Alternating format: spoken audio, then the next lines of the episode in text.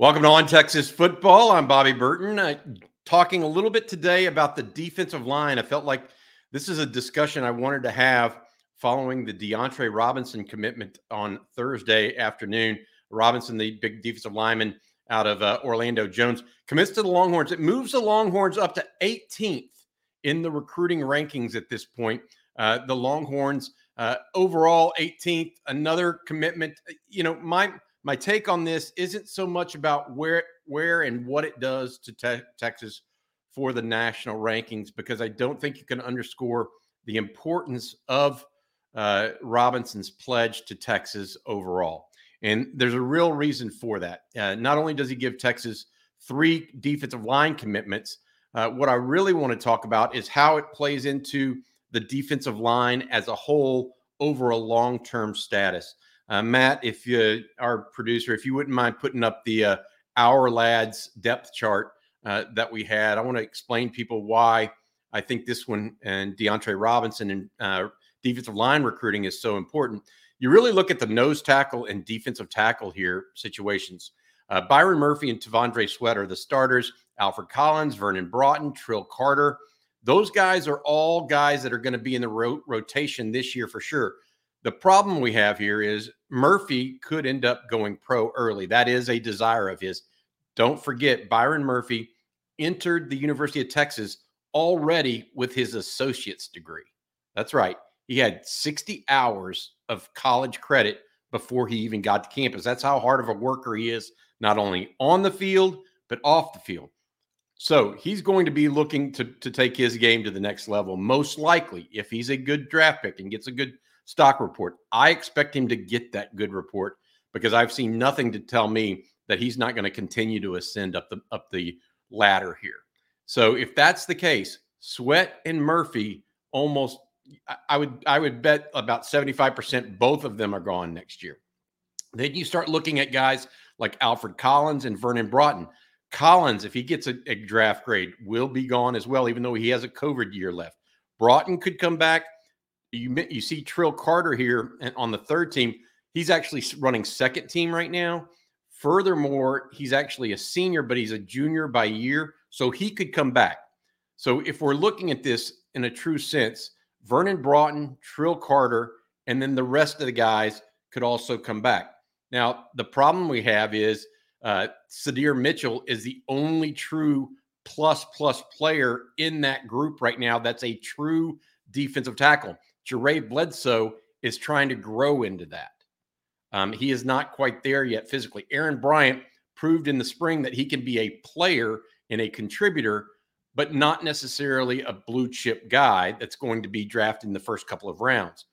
Of all of those guys, and you know, in the that may be gone, uh, that may may still be in Austin next year, Sydir Mitchell clearly would have the most upside, we think. So D'antre Robinson is one piece of that puzzle that's coming in at this position. Uh, Jerry and I both think that he could play either nose tackle or defensive tackle. Um, and so he can go in or out. He's got that kind of quickness. We mentioned he had uh, 80 plus tackles last year, 18 tackles for loss, nine sacks. Um, so he can play either position. You add in Melvin Hills. Melvin Hills is more of a defensive tackle. He's not a nose tackle. He's a young man from Lafayette. Then you add in Alex January. January is more of a nose tackle type. Okay. But even so, these guys are going to be young. Uh, but uh, given all of this, Texas still needs to get to five, four or five defensive linemen. One of the key pieces of D'antre Robinson, I would put him in that category of Sydir Mitchell, in that he is a guy that has that kind of high level, high round potential. I don't know that Melvin Hills does.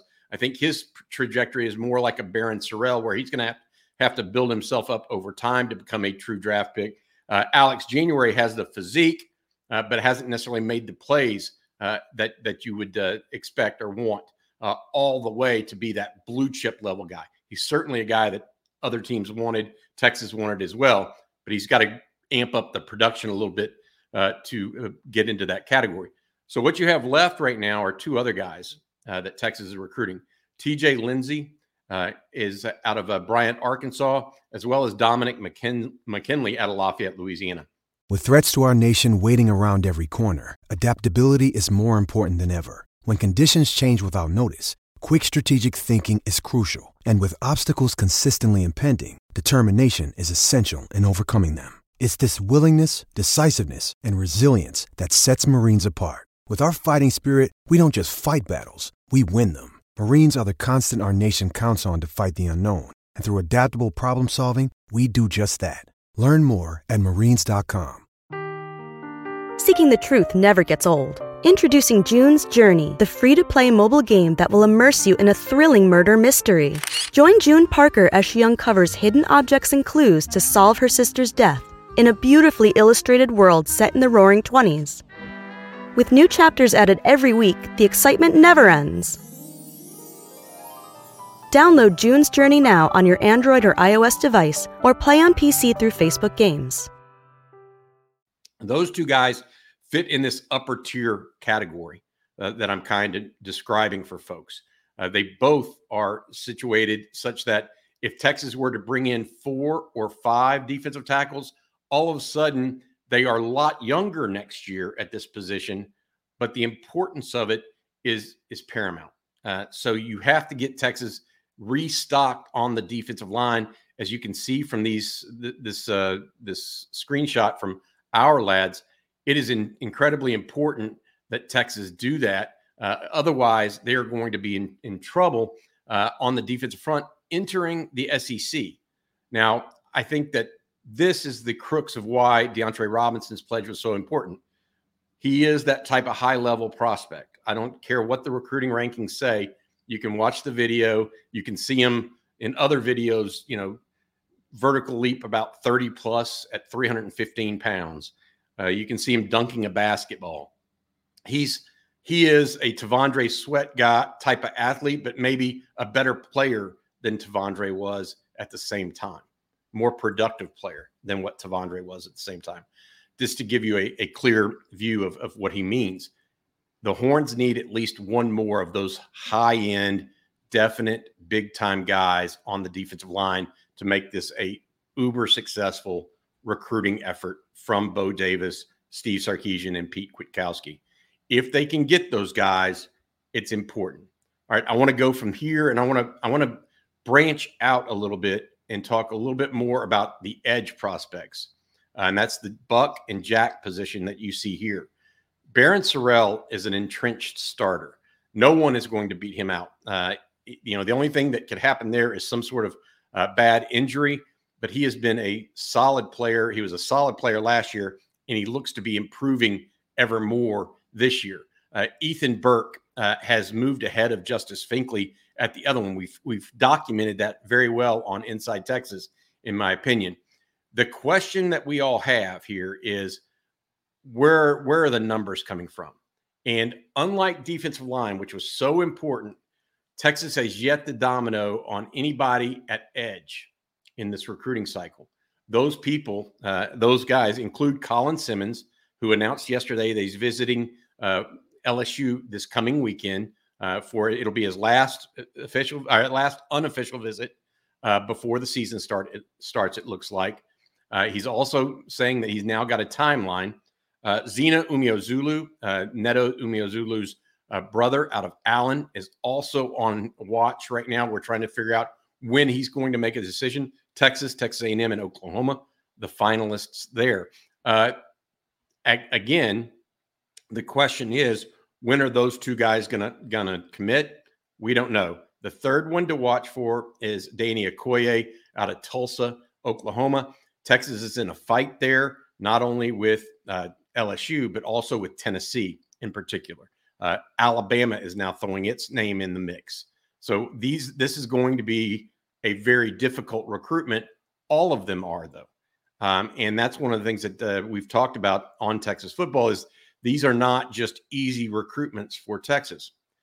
I guess what I'm saying here and trying to, to sum all of this up for folks is the recruitment for defensive line, the interior, took a huge turn for the better yesterday.